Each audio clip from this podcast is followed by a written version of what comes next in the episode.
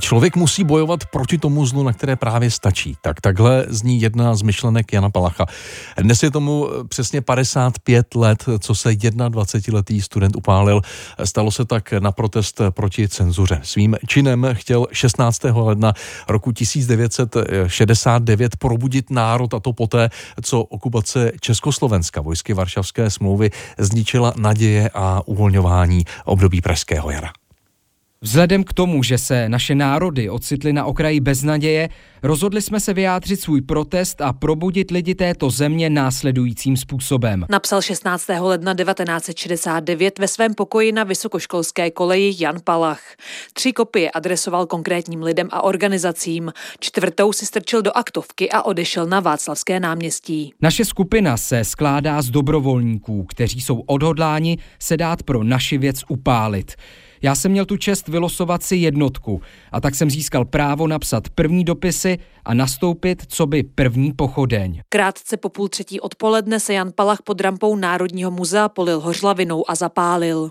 Při konání tady té služby tadyhle u domu potravin viděl, jak kolem mě běží hořící člověk, od paty až v hlavě hořel, bylo to vidět jako když hoří benzínem, bylo to vidět jako hořlavinou. Popisoval později toho dne dispečer dopravního podniku. Tak jsem sundal rychle kabát, běžím za ním, snažím se ten kabát na něj jako hodit Přitom on upadl tady na vevozovce, tak jsme to na něm uhasili a odvezli jsme ho do Legerové ulice na ty spáleniny. No, bylo to jako hrozný podívaná na toho člověka. Díky svědkům a také dopisu, který zanechal se zpráva o činu Jana Palacha, začala rychle šířit nejen v Československu. Zpráva, že se zapálil uprostřed Evropy mladý člověk, vyvolala velký zájem po celém světě. V tom činu mluvil papež, mluvila celá řada politiků, mnoha očích ten Jan Palách symbolizoval znásilněné Československo, které se proslavilo také jakýmsi pokusem o lepší verzi socialismu. Popisuje historik Petr Blažek, ředitel Muzea paměti 20.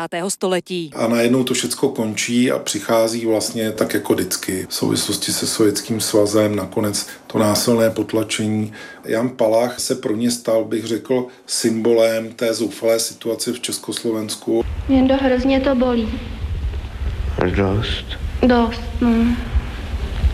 Co říkáš? Který právě že člověk musí bojovat proti tomu zlu, na který právě stačí. Ten to zřejmě ještě tak nejde. 17. ledna 1969 nahrála lékařka Zdena Kmuníčková krátký rozhovor s popáleným Janem Palachem. Zemřel o dva dny později. Tento čirý čin, namířený přímo do středu našeho myšlení, burcuje nás k neúprostné nutnosti změnit způsob života a myšlení každého z nás. V den jeho smrti přečetl předseda Svazu vysokoškolského studentstva Michal Dymáček stanovisko studentů. Jan Palach protestoval proti morální neoprávněnosti cenzury jako takové a proti ilegálním zprávám. Jeho postoj a mínění je bezvýhradně i naším postojem, naším míněním. Vedli jsme a dále vedeme boj za prosazení jeho požadavků. Na Palachův čin zareagoval i komunistický režim. 19. ledna 1969 vyhlásil pohotovost bezpečnostních složek.